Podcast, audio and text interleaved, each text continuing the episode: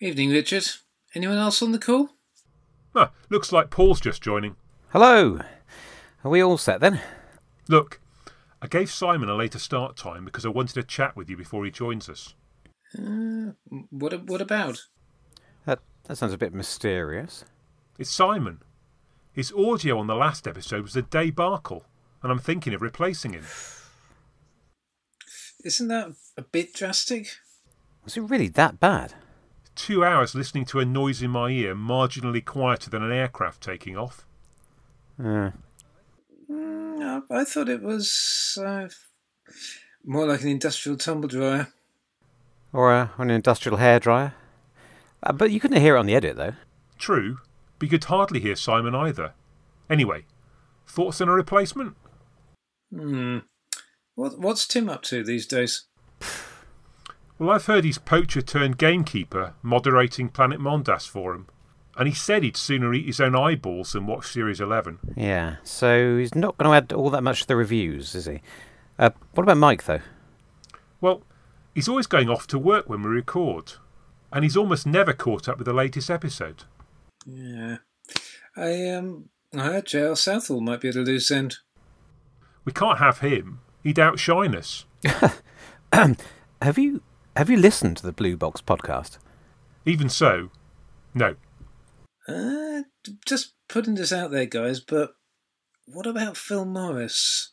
No way. No, no way. There's only one P blank blank L Morris on this podcast, and it is not him.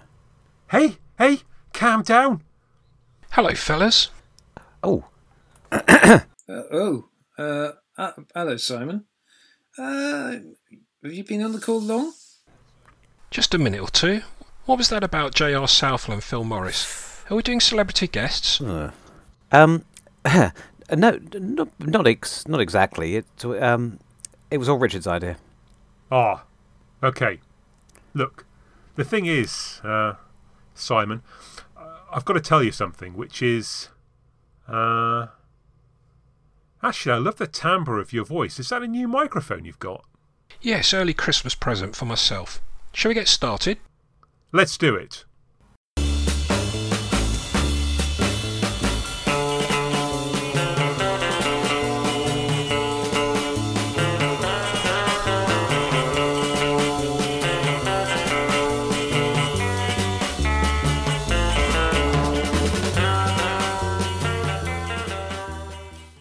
Have you been uh, explained to the listeners?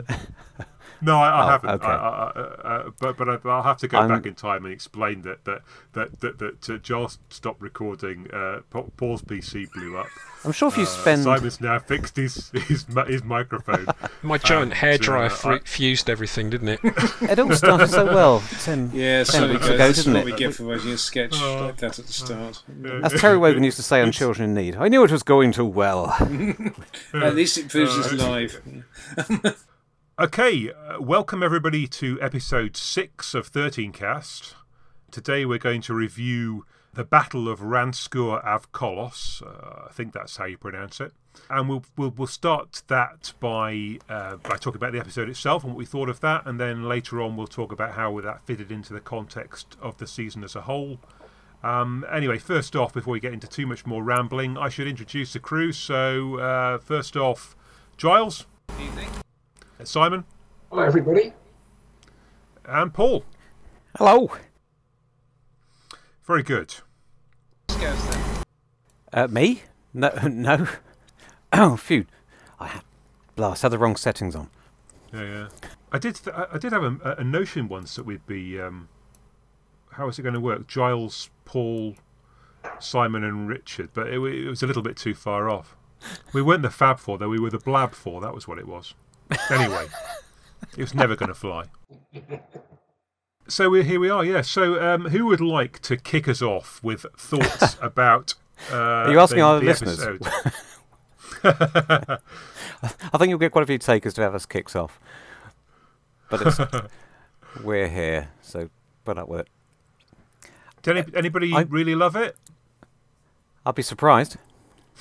I Did do it- like them. I like, again, you know, regular listeners put on an old gramophone record of your choice.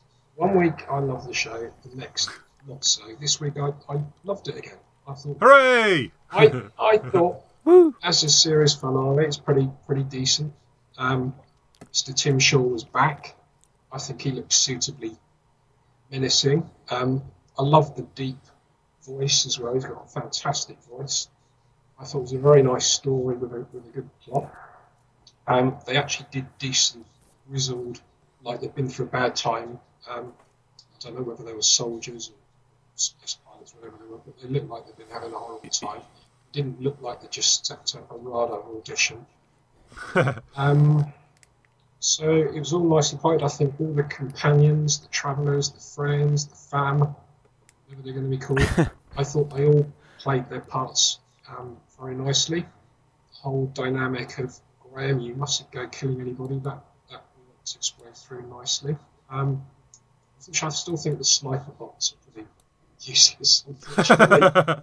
and when you when you when you look back, I mean, Doctor's got a long history of aliens. Yeah. Aliens and aliens, I think that's pretty much been shown. So, uh, almost tying up the shoelaces to duck the laser bolts. That was, that was almost Well, actually, I mean, you've got to say that they've improved their shot since last time because they actually hit each other. don't know if anyone else noticed this.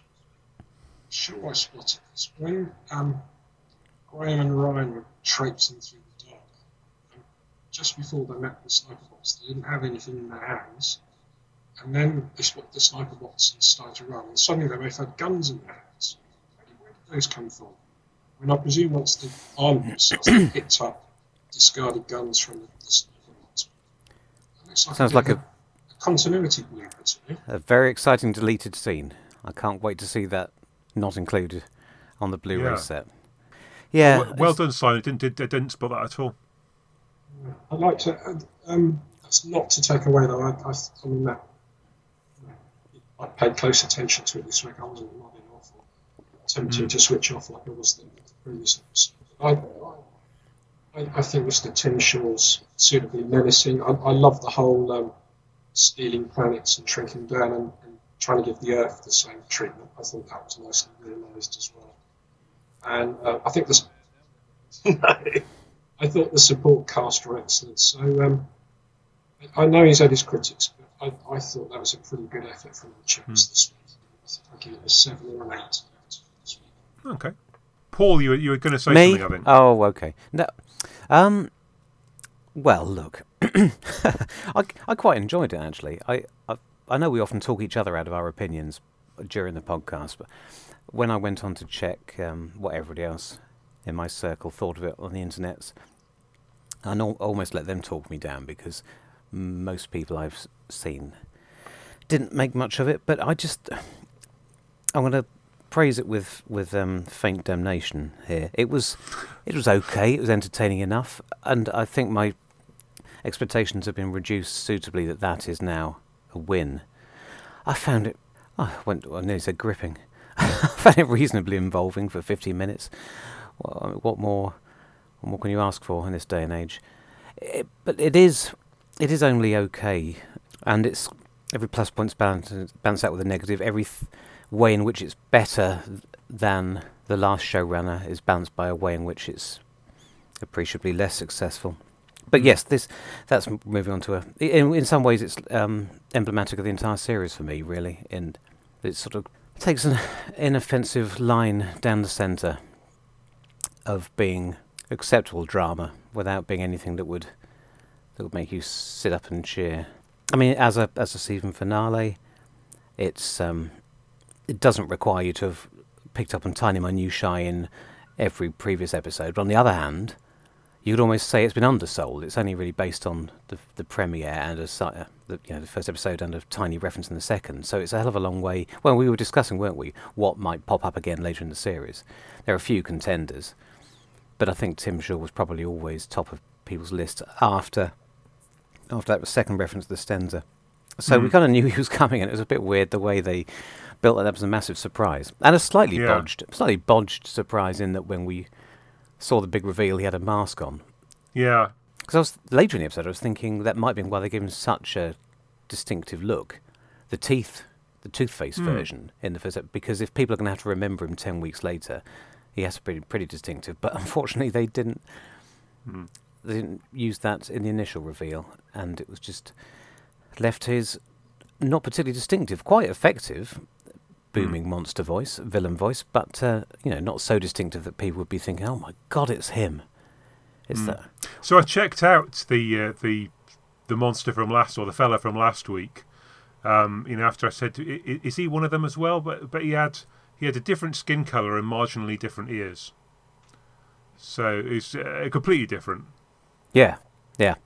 They've all had they've all the creatures and aliens and planets and things this series had a succession of bizarre science fictiony names with lots of Hmm. K's and X's and Z's thrown around. Yeah. The gay abandon.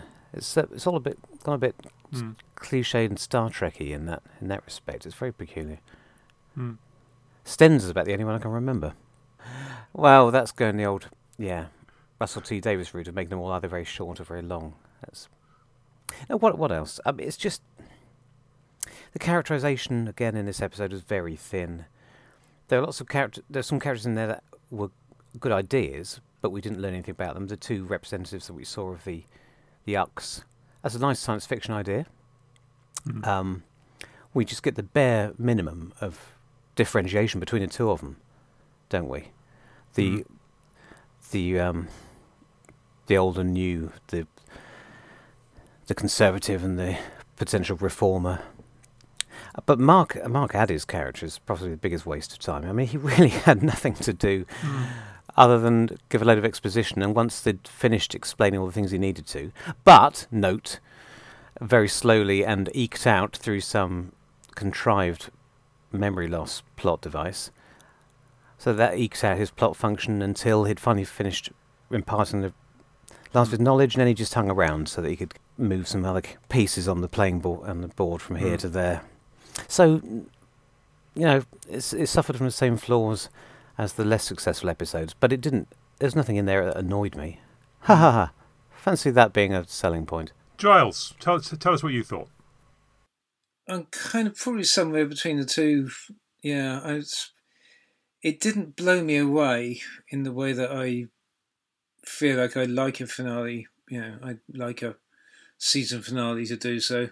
To be honest, um, it was yeah, it was it was good in places. It had some nice stuff, but but once again, it kind of fell into Chibnall. You know, the thing that for me gets me about Chibnall's stuff often, which is um, especially when he does this sci-fi stuff, this this hard-bitten, gritty sci-fi thing, and I felt also combined with some inelegant world building. It felt like there was an awful lot of stuff being told to us about the Ux, and it wasn't conveyed to us in the most subtle of ways, which is fine in some ways because you don't you want people to be clear, and especially again with our new accessible approach that seems to be the byword of this season. You know, you don't you, you want to make sure the audience have caught up, but but I still think that's you know there are better ways than hitting them over the head with the exposition, really. Mhm. And I also felt that yeah, although in some ways it was a finale and that it concluded some some of the themes that we've been inve- you know some some of the themes such as they've been in this series. We obviously had Tim Shaw back, and we had a kind of bit more closure for Graham, Mhm. and we had um, Ryan's. Ah, yes, of course, we had the thing that um, I've won my personal uh, unofficial bet with my mate Ian, who swore blind that um, that Graham was only going to get the fist bump from Ryan on his deathbed in his death scene. So that's um, so I mean that was all that was all good, and Bradley Walsh was great, and Jodie was pretty good. I still don't feel that they're giving her. It's just it's starting to feel a bit like she's. It's and it's not her fault, but it starts to feel a bit like she's not being given all that much dramatic meat. I don't know. Um, although maybe it's just the way the scripts are done, because the business with the the destroyed planets being her responsibility was you know was was mentioned and then kind of glossed over by the scripts. it didn't send her into paroxysms of guilt but then maybe that's just this doctor's character that she what- was just, so so why was it her, her fault? Well in theory, because Tim Shaw, you know, she'd sent Tim Shaw there, but then she hadn't done it deliberately. And I suppose, I don't know. It's funny. It was a um, perhaps a nod to you know a, nud- a nudge in the direction of uh, you know putting the doctor on a guilt trip and. Well, isn't that a bit like blaming a judge? You you know send someone to, to jail and then when they get out they do something. Mm, I don't know. Yeah. Seems seems seems a bit um, arbitrary. Yeah, fair enough. Yeah. Well, like I say, they didn't do it. So mm. yeah, the doctor wasn't having it, so fair enough. Mm. Um, but they seem to they seem to sort of the script took a nod in that direction and then didn't really explore it any further, and neither did it explicitly reject the idea either. Which I remember once once upon a time getting my knickers in a twist with regards to Journey's End about a very similar issue there. Okay. Yeah, I mean, I was I was kind of so so on it as well. Um, uh, yesterday evening, I fell asleep watching it, which was partly a factor of the of it was rather warm and I'm you know getting on a bit, and so this I watched it again mm. this morning. Got up quite early, and yeah, you know, it it, it, it was okay. Um, but it didn't. I, I, just didn't feel really gripped by it. Um, I, I, didn't enjoy it as much as the first two, for instance, or um, or then Rosa or the Demons of the Punjab, which I guess are the other two that I quite liked. So I've got, I mean, I've got this one thing going. So the, the faith aspect. So at the start of the series, we had quite a positive um, view of Christianity and, and, and its impact on the civil rights saga. And I thought, oh, that's quite good, you know, because normally in, in Doctor Who, Christianity and faith gets a bit of a, a bad rap. And then uh, you mentioned, Paul, there was the whole Hindu versus Muslim thing, and it didn't really show either of those in a particularly good light. Although really, it was more of a tribal thing than a than a you know direct religion thing. And here you've got two all-powerful beings, you know, kind of really enlightened and and you know supposedly quite smart. But they're too dopey to spot that um, Tim Shaw is a is a bad one. I mean, you know, you, the, the, the, old adage, you, you know, you, you, should be known by your fruits. I mean, it should be should have been fairly obvious that a he was in a bit of a bad way and didn't have long to to, to last. Se- second, that everything that he asked him to do was hmm. dubious, and you know, if, if you're if you're going to be the creator, shouldn't be you be able to create something, and it wasn't necessarily apparent that he had any real power at all. So that I found a little bit hard to swallow. Oh yeah, I would be interested, I suppose, vaguely interested to know what Mr. Chibnall was going there for, because he seemed to want. It seemed a bit like a rather blunt satire on some ideas ideas of um, unthinking faith, creatures that are just looking for something to believe in, yeah. and to have no internal ethic or moral standards of their own. So, which is why they can't tell when they're when they're thing they've chosen to worship is pointing in the wrong direction. They literally have no way of knowing. I mean, one of them is slightly. Uh, you know, after the first few thousand years, one of them starts to think, "Hello, hang on." Mm. But I mean, if if that is where it's going, uh, Moff, uh, Chibs softens it at the end because Doctor Who encourages them to go on believing, going on having faith. She doesn't say. She's a very gentle admonition. Just be a bit more careful next time. Well, I think she needs she need to give them some rather more stern guidance than that. But mm, I don't know. Who knows what he was saying? I'm not sure he's. I'm not convinced he's deep enough to have actually had a particularly profound message behind that. It could just as easily be a very, very surface science fiction idea that he wanted to fill 50 minutes with. It reminds me of, of in of the, in the restaurant at the end of the universe when the holy prophet Zarquon finally turns up for his second coming, just what you know about 30 seconds or no, two seconds before the universe ends. Um, you know, so he, so he did he did make make it in the end. That's another example from that endless list of missed opportunities. Mm. I mean, it would have been much more interesting if there had been several generations yeah. of them, or with with only two. What's the point of including a race where there's only two at a time and only showing us two of them? The whole, uh, and then setting the story over thousands of years. It, it might as well have been set over one yeah. human lifetime because it didn't. And, and is you tell us these creatures live for thousands of years, but it makes no difference to the story. And it would have been more interesting if there'd have been another two by the time we got there and they'd passed this thing down. At least it might not have affected the plot, but at least it would have been something different. Although that is that is a, a more Mm. well-worn story. The the idea of some a message that's been lost or Yeah. people have completely forgotten the origins after a few generations. So yeah, uh, difficult to say which. Yeah, the the, the three thousand years thing as well. I thought was was a little bit odd. As it was a bit Moffatty, wasn't it? You know, where a kind of large, arbitrarily large amount of time passes between something and something else, and it you know it wasn't clear why it needed to be three thousand and forty seven or whatever it was, um, because you know there weren't that many spaceships that they seem to have blown up. You know, if they'd been getting one a year, then you'd have thought they'd been built up of more junk. Yeah, it just it sort of seemed it was a big number they pulled out, but I wasn't quite sure why.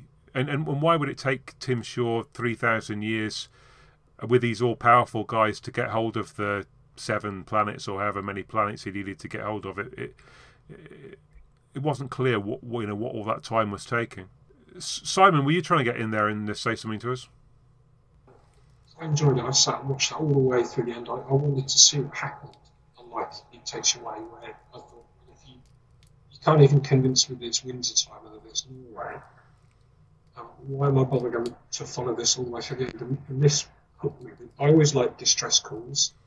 Um, it had an interesting start introducing yachts as well. I, I thoroughly enjoyed it. I thought it was good. It wasn't. You could just sit back, switch your brain off a little bit, and enjoy it. Hmm. That's what I think Doctor Who should do. Kick off, kick off and stop and sit back. There was there was also I thought possibly uh, a callback to Wheel in Space with the um, you know the device that disrupted the psychotropic waves. Okay, so so the next thing um, was so Tim Shaw.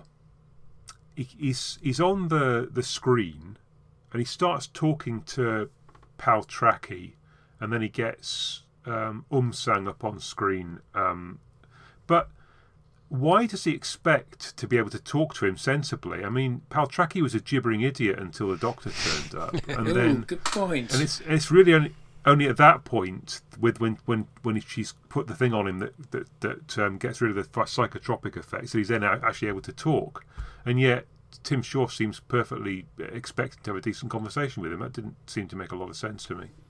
Ooh, good continuity error spot there, Richard. I think you're. Um, I- yes, I think I- that's a good. Well, I think with a name like Pal Tricky, he should be a maverick New York cop anyway, or a, a desk sergeant or something, shouldn't he?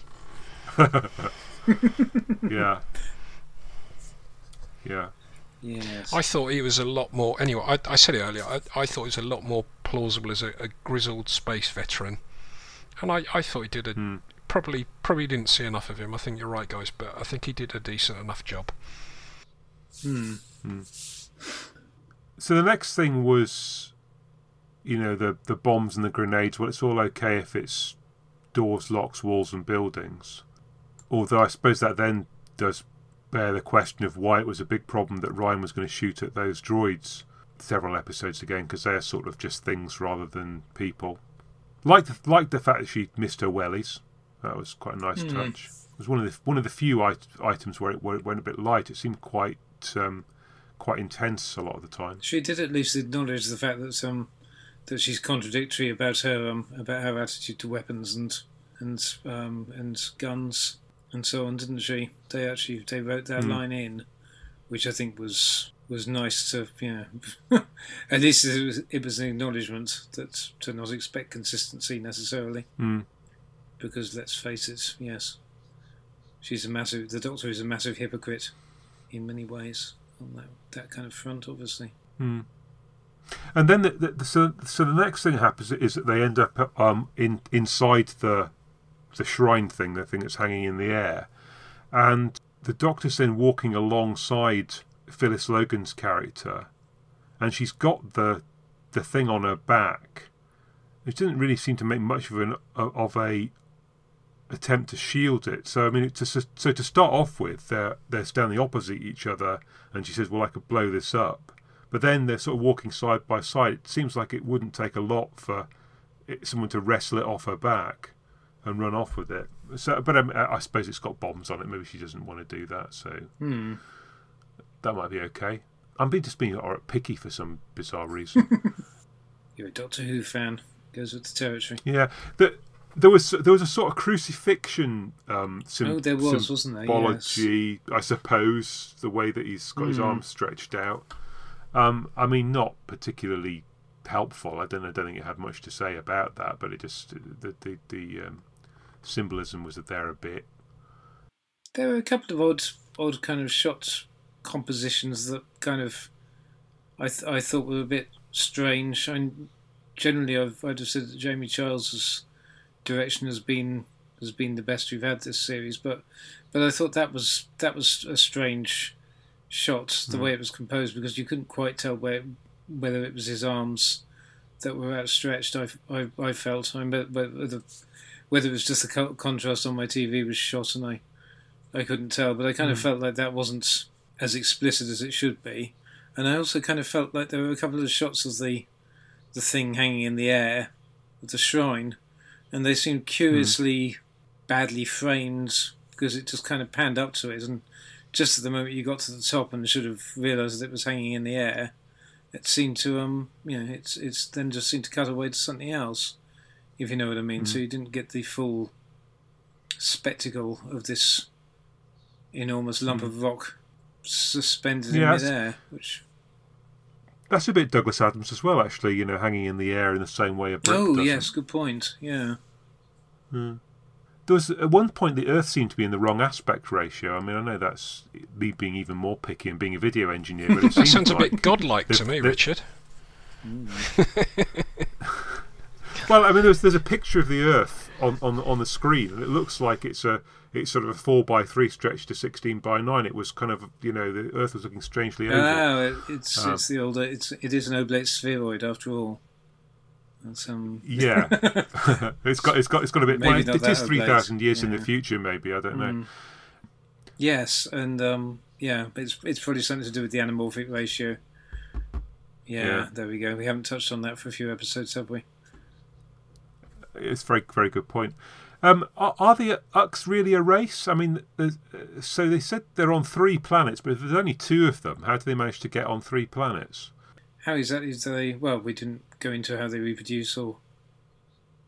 I mean, unless they're unless they're selected from another from a larger race, Hmm. it, it, it wasn't really all that clear. Yes. Uh, uh, what happens to the Earth? I mean, I mean, it seems to be covered in a in a sort of colourful glow. But I mean, is that is that doing something to it, or or or do we do they stop it in time so it hasn't done anything? Mm. A- Again, that's not not very explicit. Well, you know, and and what was the time frame? Indeed, that's um. I kind of wondered. Okay, hang on. Are we talking present day? Was he sent back in time? So we're now talking present day Earth, or that is under threat, or are we talking Earth of the space year five thousand four hundred and Yeah. twenty-two? If they go far enough in the future, then it might be you know whilst uh, it's abandoned because of the solar flares anyway. Hmm. But don't ask me what period that is because uh, I'm, I'm afraid I'm not a good enough fan. Oh, dear, oh dear. Yes, yeah, good point. But Um, and Tim Shaw, I mean, he's dissolving the last time we see him at the end of The Woman Who Fell to Earth. And he's obviously not very well, but it doesn't seem to. He, he- he's, he's, done all right, hasn't he? He's lasted another 3,407 years or whatever it was. So, so, so you know, he's, he's, he's a bit peaky, but he's not. He's not. Um, not in any imminent danger of dying by the look of it. no, no. I mean, the, I mean, maybe, maybe the Ux have helped him with that. It, it- again, it's not entirely clear. I guess yeah. I sort of He's got he's got some stuff hanging off him, hasn't he? Which might Hmm. I assume that, although support. he's then able to wrench himself free and strut about the place Yeah. when he needs to for plot purposes. Yeah. Was that how a retired bus driver was able to sort him out? Because he wasn't he wasn't fighting fit. Ah, Yeah, I, I, I, so I did, I did ask that question as well in my head, um, Simon, because you know, how does he get stopped by a gun? In that, you know, I mean, there, there, there's there's guns everywhere. I mean, it, it, it kind of seems a bit pathetic that he hasn't thought of the possibility that someone might pick up a gun and fire it at him, and that's enough to stop him in his Perhaps tracks. he's like the rest of us who's in a rush and he only put his slippers on instead of his, instead of his battle boots or something. And Graham went for the weak yeah, spot. yeah, it could be that. Yeah, yeah, I suppose no one has made it to to be charitable to that particular issue. I suppose nobody's made necessarily made it there. He's he's been able to rely on the the planet's own defences, um, which are curious, although they're curiously um, specific and um, yes, and curiously curiously only affect Hmm. only affect certain members of the cast. Even but um, but I suppose he's been able to rely on those to um, help protect him for for um, 3,000 3,000 odd years. Hmm. Although now that's a I don't know. There we go again, thinking about the possibly more interesting story that might have come up, which would have been Hmm. if um, if everyone lost their memory on the planet. It wouldn't it have been quite interesting if if Tim Shaw had lost his memory? Perhaps, uh, perhaps the what what um, Tim Shaw needed was a Stenza chairlift. S- Someone could have built one of those for him. Oh, Bum, bum. Tish.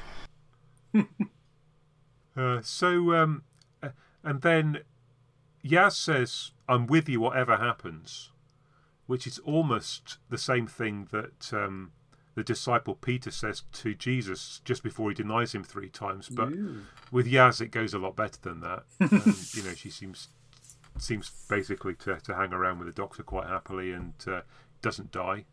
Um, and uh, yeah, touching maybe. Hmm. I mean, there's been this there's been this odd thing all year um, where people have said, "Oh, the Yaz and the Doctor are in love" or something. I mean, I I suppose it's touched up briefly in the Spider one, Hmm. uh, where Yaz's mum asks, "Are you seeing her?" or something. The Doctor says, "Am I?" But I mean, I don't think there's much, anything much to it. Yes, I think that seems to be as far as, as we're going down that road in in this incarnation of yeah, hard, hard to tell really. I'm not sure whether Hmm. that's just put in there as uh, fan bait to um Hmm. speculating about whether or not Yaz is gay or as as we said at the time was is um Yaz's mum just pleasingly non-judgmental, but at the same time desperate to see her daughter hooked up with someone. Hmm.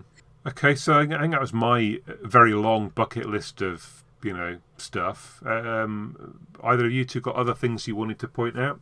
Um, we touched on the yes, we touched on the pirate planets business.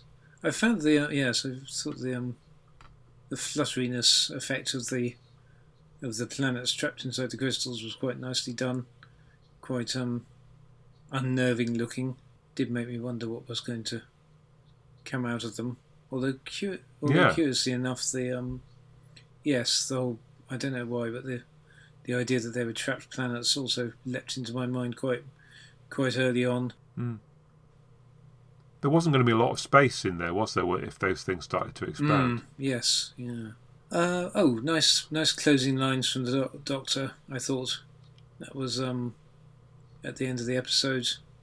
There was um, I can't quote them off the top of my head now, but uh, but I thought that was a nice, nice little kind of mission statement sort of thing Mhm. about go, you know, traveling and um, you'll be surprised at what you can find. And I can't, yeah, honestly, I can't remember the exact lines, but it was, uh, but it struck me as as quite um, as quite a nice kind of thing. It wasn't and kill, was it? No. Indeed. Um, so yes, so I thought that was that was okay, and um, yeah, Mm. Did anyone think Yaz had a sort of strong episode? Do you think she pulled her weight, or was she allowed to? I yeah I did wonder she she seemed to get the rough end of the stick, plot wise this week. Once again, yeah. Once again, I thought. I mean, maybe you think different, Simon, but but to my mind, it felt a bit. Yeah. Once again, we're having this issue of is there really enough plot to go around? Three know, three friends plus the Doctor. I don't really remember much about Yaz apart from that um, that line that I went Hmm. into. What, what about you, Simon? I think wasn't it she suggested using the neurobalancers to um, help block the Ux when they were trying to shrink the Earth? Wasn't that Yaz's idea? Right.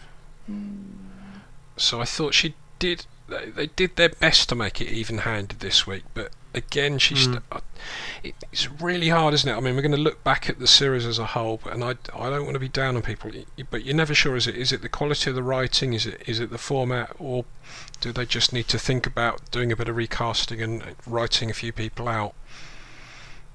Hmm. Well, look, why don't we go into a, a discussion about the series as a whole? Yeah, and, and so you're looking at the, looking at this episode in the context of that, and how well they tied up the arc, such as it was. Hmm. I think I said during my review of this episode that it was it typified all the strengths and weaknesses of this series for me. I I don't know. I still worry that I've come across a bit too negative because it it's not been a disastrous uh, series of Doctor Who or a disastrous series of of television. It's just that I know Doctor Who can be so much more.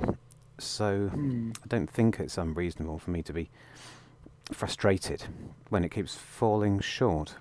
Hmm. But for me, the ongoing problems, I suppose, that could be summed up is mostly character um, and the quality of the dialogue, but there's a big overlap between the two. I wasn't saying that I wanted them all to be firing around Seinfeld style zingers all the time. I just, I, I could, if you put the si- uh, the um, question of humour to one side, it's still the point of the dialogue to tell us who these people are. And when you, I, I just get the feeling that if you look at these this dialogue, if you on paper and cover up the names on the left hand side of the script, you'll have trouble telling the difference between most of the characters. That's the guest cast and some of the time, some of the regulars. Graham's been a big success. Hmm. He's terrific. I think that almost everybody agrees with that. But um, Yaz probably suffered most, which is a shame as I like the actress. But even her, you know, her one big gimmick of her her job, her police skills, her mad police skills, seems to have just Hmm. disappeared after the first couple of episodes. And it's all become. In the character development was treading water for most of the middle of the series. It's just in the last couple of episodes that we got some back again. Almost as though that had been decided at the beginning. It set up a short list of potential character arcs and then parked them and come back to them for episodes 9 and 10, which left us nowhere to go. Well, that's not true. There is there are always things you can do in any episode, whatever its position in the in a series arc. So I think it's unfortunate. I don't know if it's laziness or bad coordination. It, it seems unlikely that it was a lack of time or planning. They've had they had endless time to produce this series, and apparently they're going to have just as long to do the next one. Hmm. But um, I think that's my biggest disappointment there. As Doctor Who, there were some nice ideas in there, some stories that were less than the sum of their parts, and you know one or two that'll go up there into my top top top couple of dozen maybe. So hmm I I don't know why I feel as dissatisfied as I do, considering that it was a lot to like. But I think it was the the missed opportunities overall. They seem more obvious than they have in other series when the highs and lows have been more extreme. So that's my thoughts. Hmm. Okay, thanks. Simon. Yeah, I think that was an atypical episode of Series 11. Um, Tim Shaw got, you know, exuded plenty of menace, but at the end of the story is very easily disposed of. And this has been a series where there's been a lack of threatening villains. Everybody seems to be very easily vanquished. And there are even one or two stories where the, you know, the, the aliens or whatever the menace was seemed a bit peripheral and there was enough Mm. human interest there without actually needing them.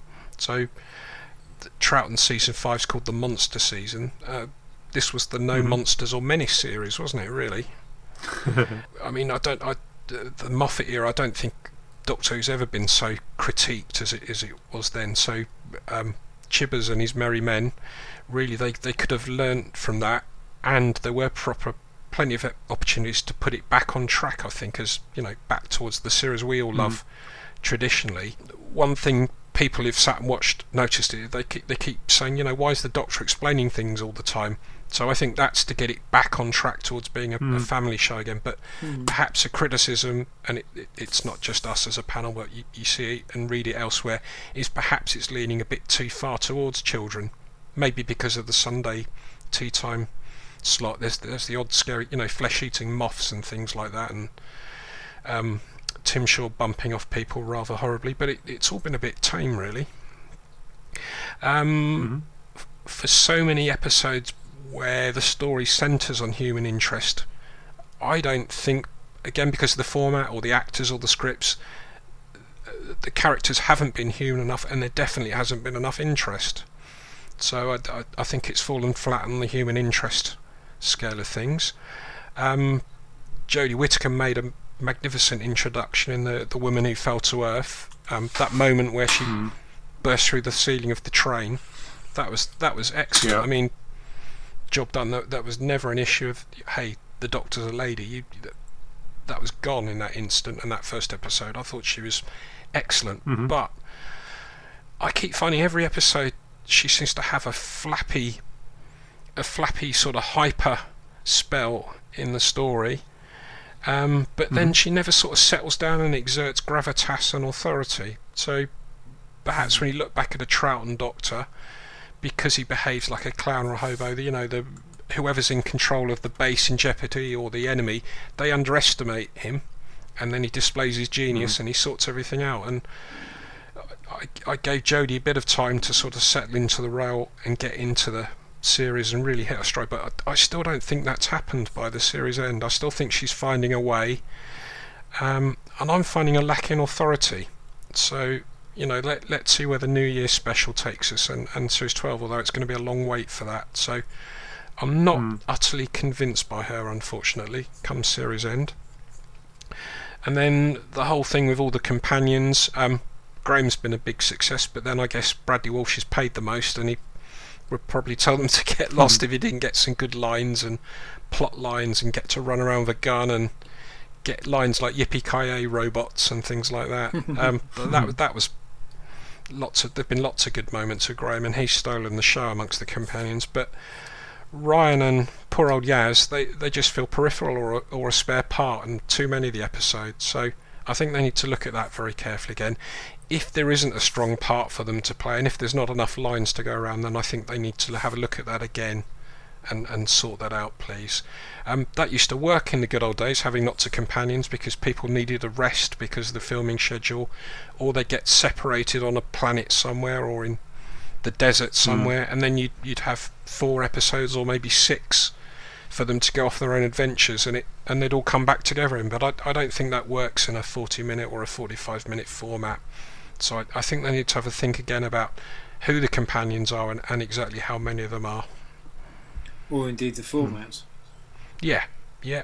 I, I, I, I, I, think the episodic thing would, would work. I know I know in America they're used to having 40 and 45 minutes, but um, I think they copy a lot of our drama and you look at how long Doctor Who's been going. So let let's get it back to what it did originally, and it, it did best. So I'd, I'd love to move on from that 40 minute format and go back to a more episodic um, theme again. I think that would improve the writing. You'd have proper character development, and I think it would up the up the um, the excitement each week, waiting for the next episode as well. It all feels a bit r- rushed and compacted to me. That that's my overall feeling, and um, as we've all been saying week by week, it's been a series of missed opportunities as well. So pleased with a lot of the episodes, but it's been very hit and miss. So uh, hoping for some improvements with Series 12, please, and a, and a really good, strong episode for the new year, please, as well. Hmm. Mm-hmm. So over to Giles and Richard. It's been for me, and I've really, I've ranted a bit in the last episode about how how difficult it was going to be for the series following following on from Steven Moffat and his his unique set of skills as it were. You know, love them or hate them, uh, they are you know they they shape any project that he does, and and they've shaped Doctor Who very much. And um, and as as you were saying, it's it's a time when Doctor Who's been you know subjected to an awful lot more critique, um, probably mm. than ever ever in its history, just due to or at least instantaneous critique. And we all you know you know, we're we're all old enough to you know to have lived through the kind of fan fan academia, kind of in the way it's been that everything has now been analysed, but Mm. but certainly in terms of you know that that stuff is so subjected to such huge amounts of instant scrutiny uh, that it wasn't really even in Russell T's era. I think things weren't quite so frenetic, and yes, so it was always going to be difficult for Doctor Who to readjust. I think to a more traditional style of storytelling and a you know possibly simpler and obviously yes another good point is that you know Moffat is fundamentally a sitcom writer and he writes funny lines and and makes everyone talk like they're in screwball comedy very often. That's not necessarily you know what we need you know what we want all the time from Doctor Who um, either. So so it was always going to be difficult to adjust and I think the series has gone you know has taken some promising steps down the road of adjustment but again you know I'd have to agree there have been some big missed opportunities it feels like from where we've seen you know there've been two you know two or three episodes it feels like where the they have managed to handle all of the characters and the you know the the large number of companions uh, successfully. You know, I felt Kerblam did it very well. The Witchfinders equally, but yes, it should. But it shouldn't be the the exception. If you're going to have a premise that you've got four characters that you have to arrange things around, then you either you've either got to up the pace, you know, you know, and the the rate of scenes and so on, and the amount of incident, in order to you know, in order to give everyone something to do, or you you know need to drop someone. I can appreciate why. I think the dynamic, in theory, is good. I can see absolutely why they have that this particular setup on the on the TARDIS, and I think it should be good. But it seems like it's a fairly fundamental fundamental issue that you should be able to cope with as a as a fairly minimal requirement in your screen in your script writing to be able to find all your major characters something to do without them having to just gawp around and and um, and take turns giving feeder lines to to the Doctor, um, which you know obviously some of the uh, less successful stories this year have done. So I think that's a that's something that's particularly grated, and for me, I feel like they they rode back. Um, I'm not in favour of. I don't think I'd. I don't think I'd be in favour of fully serialising the the series, as in having ev- everything connected to everything else. Um, although there was obviously there was some speculation that that was the route that Chibnall was going to go down uh, when he took over, obviously on the off the back of his Broadchurch record, and you know, ironically, we got you know the absolute antithesis of that. But I do think you know I do think there was a a um, there's a happy medium to be found and something that would have injected some more urgency. You know, the opportunity for foreshadowing.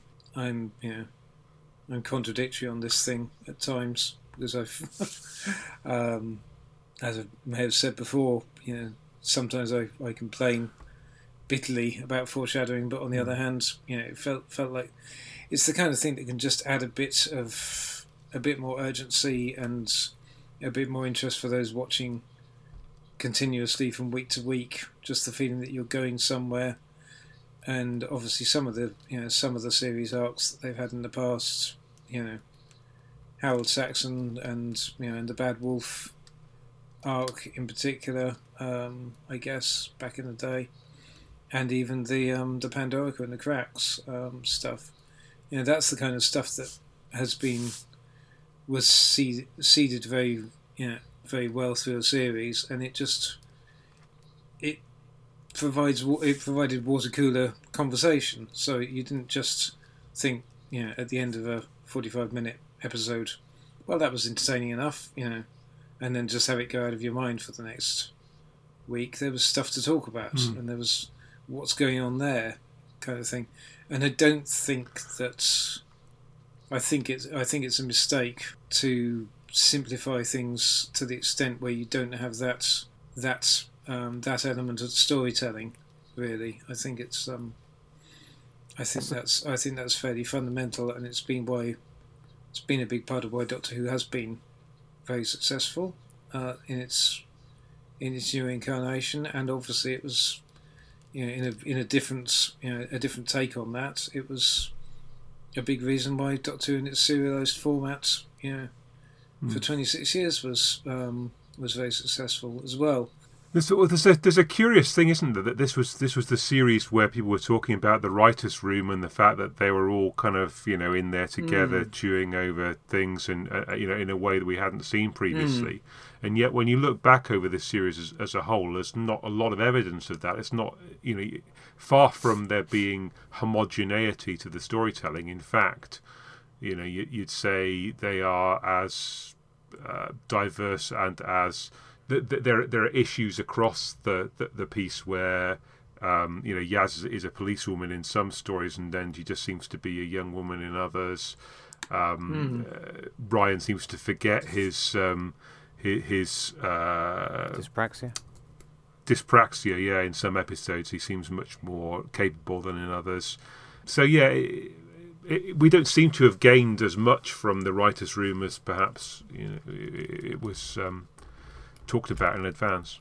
Yes, I think just to follow on. Oh, sorry, Giles. Just to, I think I agree entirely that it's to step back as far as they have from the complexity of the Moffat years is a mistake because I think underestimates the general audience. They, I mean, it's not just that uh, the uh, the complex American series are very popular now, but even with the ordinary audience that they might be going for, they can follow soap operas, they can follow ongoing narratives. It was the specific way that Moffat did it mm. by the specific tricksy way of telling everything mm. backwards and inside out and yeah. bearing some large clues and uh, just every just um, generally telling stuff in a way that forces you to uh, adopt a level of concentration that's beyond most people's tolerance doesn't mean mm. that it has to go straight back to being nice linear plots and very little following from week to week. There is definitely a middle ground, and uh, it'd be nice to think they'd recognise that in time for the next series.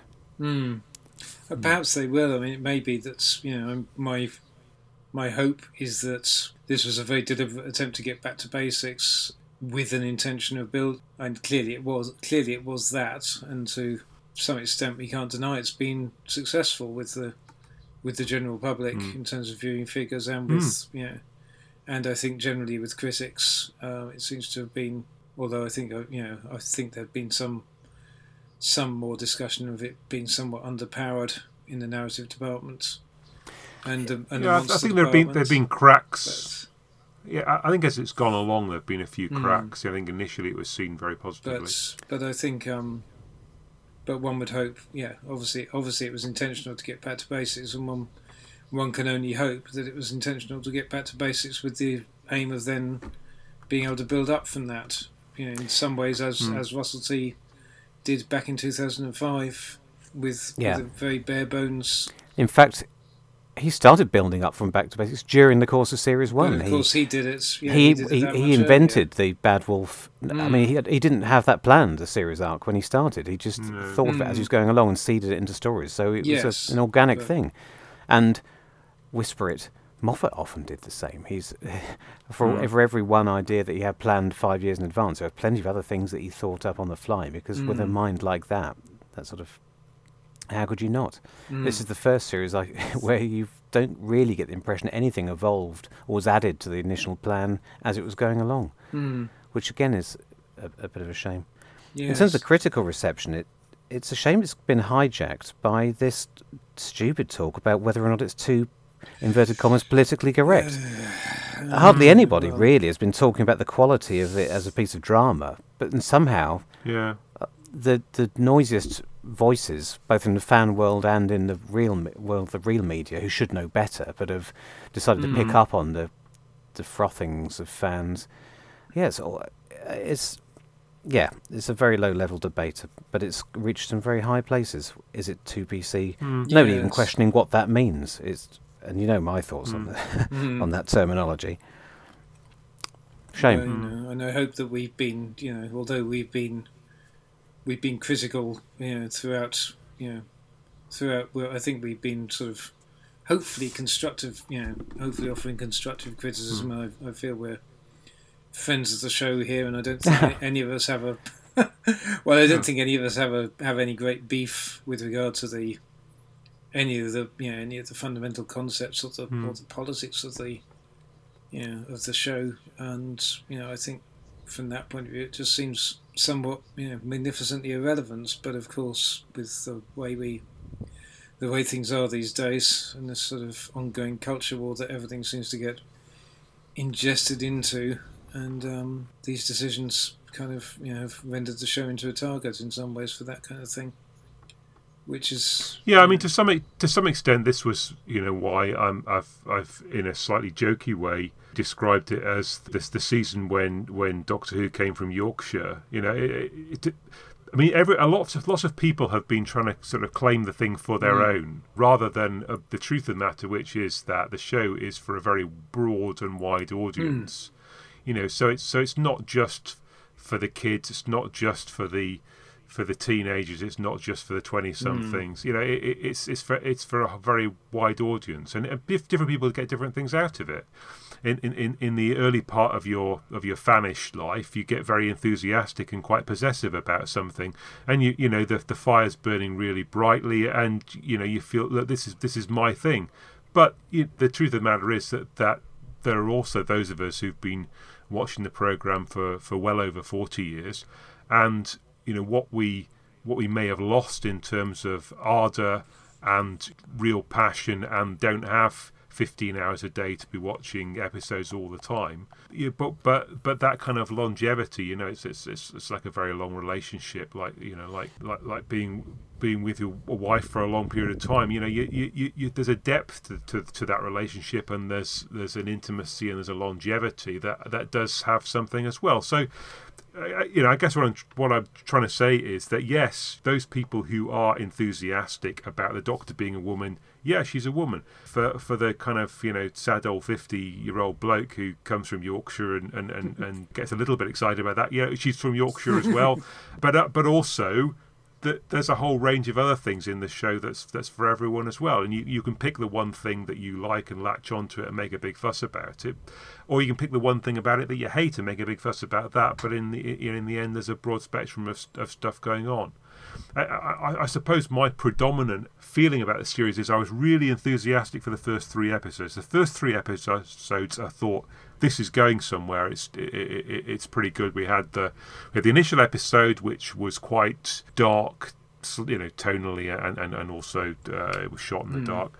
Uh, the the second one was very bright, and uh, you know it was a it was a there was a journey, and and you know in retrospect, and people said at the time there wasn't a lot to it, but I quite liked that kind of epic quality of it. The third one was was was Rosa, um, and and that was again, it felt felt like there was something important going on in, in that one, and they had quite a lot of heart to it. And okay, I moaned about the, the, the stupid racist from the future, but you know, he, he, he had his his purpose in the plot. So all of those are quite like, and even when the, with the one with the spiders, when they back went back to Sheffield, it was still a kind of ongoing uh, uh, arc to that, and Yaz was back with her family. So it sort of felt like those first four, there was quite a lot of promise. Mm. And then for me, after that, it felt felt a bit flat went forward into the future, but you know it was kind of a fairly duff episode with them stuck on a spaceship for no apparent reason. Mm. And then the Punjab thing was good. I liked that one, but then you know the next two or three were kind of um, so-so. And then by the time it it comes to the last one, there's a lot hanging on the fact that that you've had a you, the, the the series has been fading away a bit. You can't just from nothing then create a you know a huge whiz bang ending and everyone says well what a great series so yeah you know there were there were good aspects of it and generally the ones that we liked were often different for each of us um, but each of us liked something about it and maybe maybe, maybe in series 12 if it's the same team making it then there can be more hits and fewer misses shouldn't be afraid of two-part stories. I know they haven't got as much room when they've only got ten episodes, but I think one hmm. unfortunate thing about the last episode is that all the ingredients were there for a, a, um, a new type of season finale, something that would have, as we've said, it's a bit underwhelming as it is, but it also it was good that it didn't have the massive. It was trying to strike a balance between a smaller character-based finale and something with on a planetary scale, if not Hmm. f- shaking the foundations of the universe. I think it could have the storyline was there to be at the right sort of pitch, at the right sort of level. It's just that it was too much for 50 minutes, and if it had if it expanded it into two episodes, you could have introduced the Mm. the Ux and the um, and Mark Addy's people at the beginning, and built up that mystery to the reveal of Mm. Tim Shaw as the cliffhanger. Mm. Um, and again, that might sound like it's not a big enough reveal as a cliffhanger, but if that's the case, then perhaps you could have seeded it in a few previous episodes. But you know what I mean? If you'd built it up, we could have spoken to a few more of Mark Addy's crew. Mm. As a, I mean, they didn't. They weren't even allowed to speak. It reminded me of that Mark, Monty Python Mm. sketch where the extras are studiously not saying anything, and when one of them turns to the director and says, Mm. "Am I allowed to speak in this?" and so, no, it's an Mm. extra three guineas if you speak. Oh, oh, sorry. Yeah. But I mean, it was, So, so um, yeah. So, what, actually, where did those other people come from? There were the two crew from the oh, from God. his crowd. I, I missed that Where- explanation. With, with, with the, he, he, he, what, and what was he doing with them instead? Can I say something else though? It's not an answer to your question. Yeah, question. go on. But um, my immediate thought when I saw all these people in their cocoons was, "Oh, these are the people Tim Shaw has kidnapped Yeah, from yeah, episode one that we heard Yeah, so yeah. much about," and, w- and Ah, we were yes. wondering, is that dangling thread, you know, the bloke whose sister Yeah. Was Mm, kidnapped yeah. and was trying to get it back and he died, is that going anywhere? Well, no, it didn't. But No, he brought no. in something that is almost identical in last episode just to confuse you. I mean, how ham-fisted yeah. is that? I'm sorry, that's just careless. Goodness sake. He could have gone back to the Stenza home world rather than a different planet, and they perhaps he was. Yeah, I yeah. suppose he had been catapulted into the far future, so he arrived back, wanted to be king of his race, but they were all extinct. It could have been the same sort of um, thing that happened to the Oh, time right. racist, and then we could have had a, a f- some resolution to the plot of the missing Stenza trophy victims. Mm. You know, just tie things together a bit more rather than adding in new elements that don't quite make sense at the last minute. But in answer to your question, I don't know who the hell they were because they didn't say anything. they just looked sheepishly at the camera as they as they trudged past Mm. behind Mark, Mark Addy. Per- per- perhaps that perhaps that was the woolly rebellion. but more kind of woolly thinking than, than yes, than, than woolly script writing. But there is a two-part version of this which is excellent, and where the first episode is all about characters. It would have had the feel of something like I don't know. Is it Time of Angels or Flesh and Stone or something? Yeah, fun, yeah? it's, it's funny as you, as you were talking about it. As you were talking about it, that was exactly the story that Yeah. came to mind Or as, a, as a two-part. Or perhaps the Impossible Planet segment bit, that sort of thing. You Yeah, wouldn't have just yeah. had Mark Addy, you could have got to know two or three of his crew members. It's not difficult. Mm. I don't know whether Chibnall thinks that by concentrating on smaller casts, he's going into more depth with each character, but he isn't. I, I think it's unlikely it's a money saving measure, but it's look, it also makes it look these stories look Mm. cheap. Mm. It's um it's not working, whatever the effect is you're going for. But then the last episode would have been all about planets and stuff, and you could have gone into that in some detail and actually explained it rather than it Mm. just looking like a massive left turn into the pirate planet with. Yeah. Yes, sorry. I, I'm just. I'm No, sorry. no, I'm coming no, out with all this stuff now. It's because I- I missed the discussion earlier, so it's all it's all just going back into I- my I- mind. I, am just throwing random stuff in here as well. So you, you, you were talking about odd shot framing. The doctor walks walks into that big puddle, says, "Oh, I should have brought my wellies." And then you see her go out of her depth, and then everyone else joins her in the puddle, but the, the camera pans up, so you don't actually spot the fact that they're also out of their depth. Or I don't know, it just it sort of feels like it's it's talking about the fact that there's a puddle that they're going to have to walk through, but they're not showing it. Mm. Although they are in fact actually walking through a Well, it's a puddle. bit like Graham and his look. There's light pointing out. I'm afraid.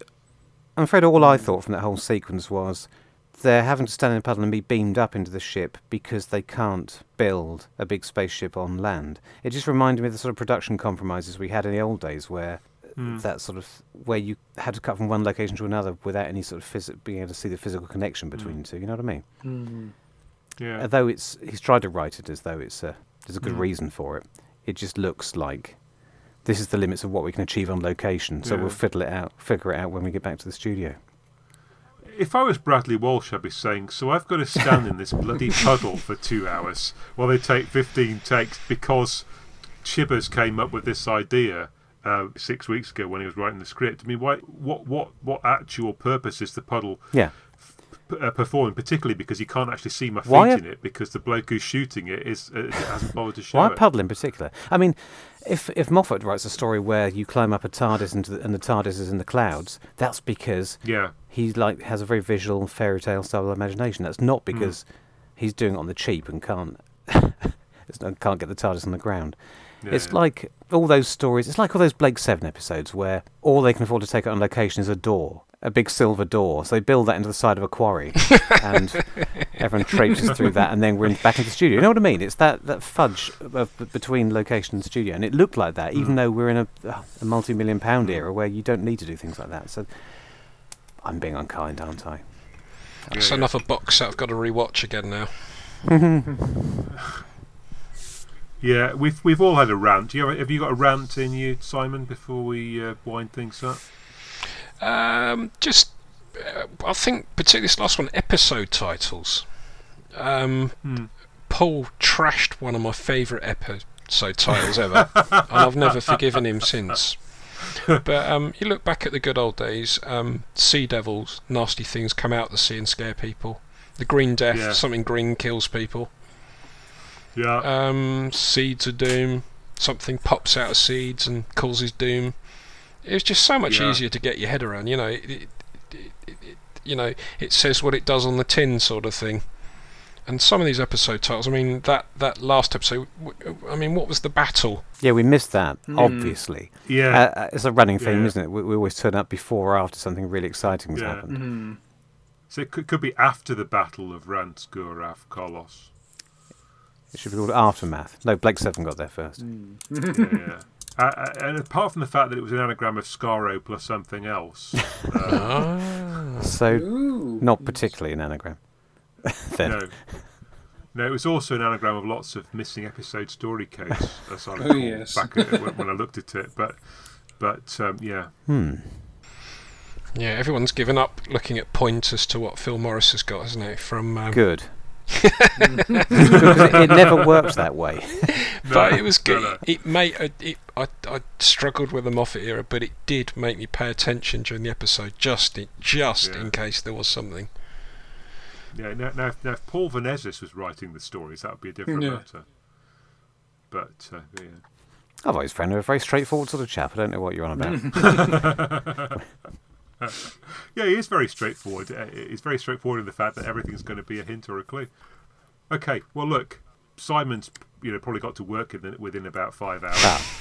And you know we've all had a good rant now, and uh, it, it can, it's only a matter of hours before Paul's PC reboots Oh, again. mind. So we should probably. Have you been uh, explained to the viewers, li- listeners?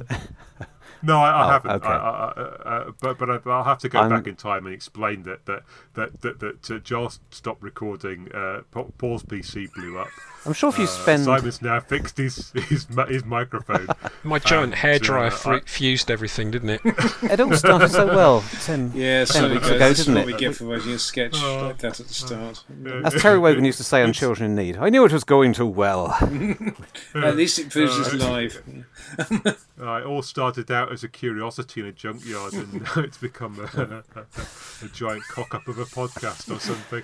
Uh, but anyway, you know, I'm sure If, we'll, we'll cobble if any wealthy together out of all of benefactors would like to buy us all a load of new expensive equipment for the next series, it, it'll all go Please. worse. Yes.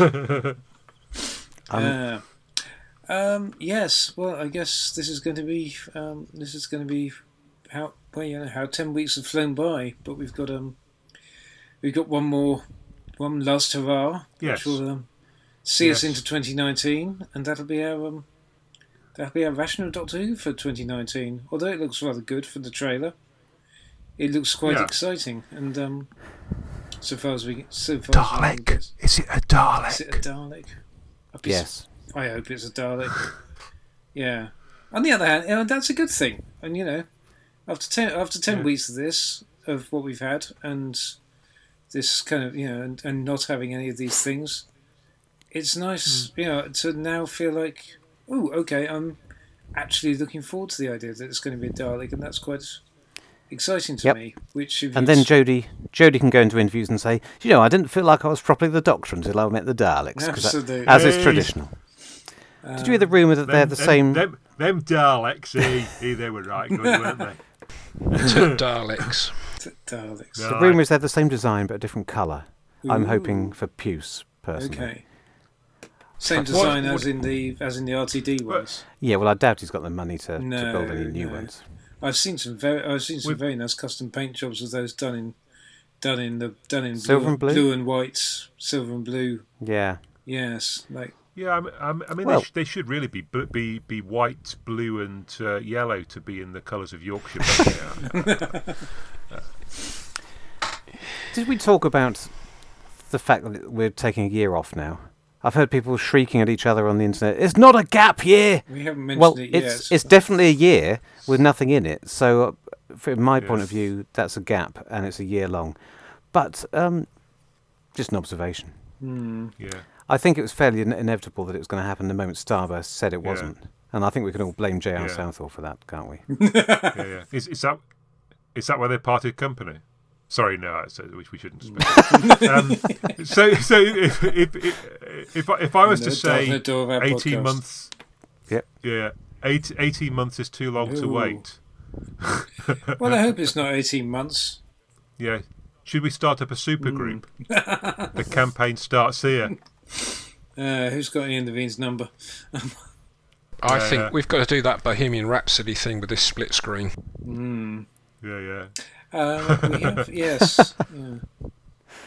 Well, we're not pretty. We're, other- we're not. We're not pretty enough to be the Brady Bunch, unfortunately.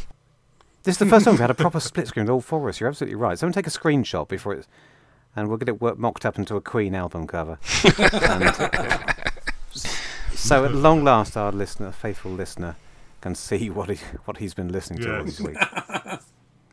yeah. Um, Yeah. Yes, from a certain point of view, there's something to be said that we know that the Beaver targeting his Dark Materials for next autumn, I believe. The Oh. first series of that is going to be upon us. I believe they're talking about next autumn. So it's just possible, being charitable and looking at things in a certain direction, that they've wanted to shift shift um, the series forward into, and it was always the plan to shift it into the winter from 2020, and maybe we'll just only have a two or three months delay and start after Christmas. I don't think there's any point trying to rationalise it. Every time this happens, No, people no. say, "Oh, well, I get. I'm sure it's just X, Y, and Z, and I'm mm. sure it's nothing to worry mm. about." Well, I mean, no, it's- it's, it's- it's never anything to worry about, but it's still bloody annoying that Yes. these highly paid professionals can't produce ten episodes of television in less than twelve months. Mm. I'll have a go. yes, exactly. I'll, I'll, Why don't they ask us? I wish I could quote for it like a couple of competing builders. I'll, I'll undercut him. Yeah. Now is the winter of our discontent. Yes, I'll just I'll just knock through that. Yeah, yeah. Yeah. You want new? I can, I can fit You new can't win- knock through can that fit some new windows on that tile. There's no no problem. Couple of two knock knock, knock through all your single episodes into a bunch of two parters. And That was a supporting subplot. Now look what you've done. You can't take that arc out. The whole thing will come down. right said Fred. Ah. well, I think I think I think while we're having fun, and before it goes on to three hours long, Bye. we might rationally say um, uh, farewell to our uh, one remaining listener who stuck with us to this point. Yep. And uh, and we'll see you again early in the new year with our next one. yep, we'll be back. Happy Christmas.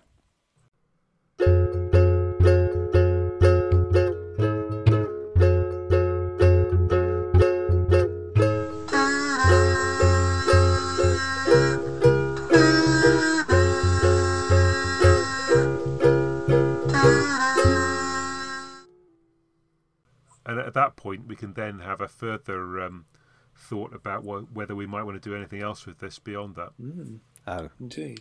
Now, now you've lowered the tone. And a Merry Christmas to you all Okay. at home. Yep. Yes.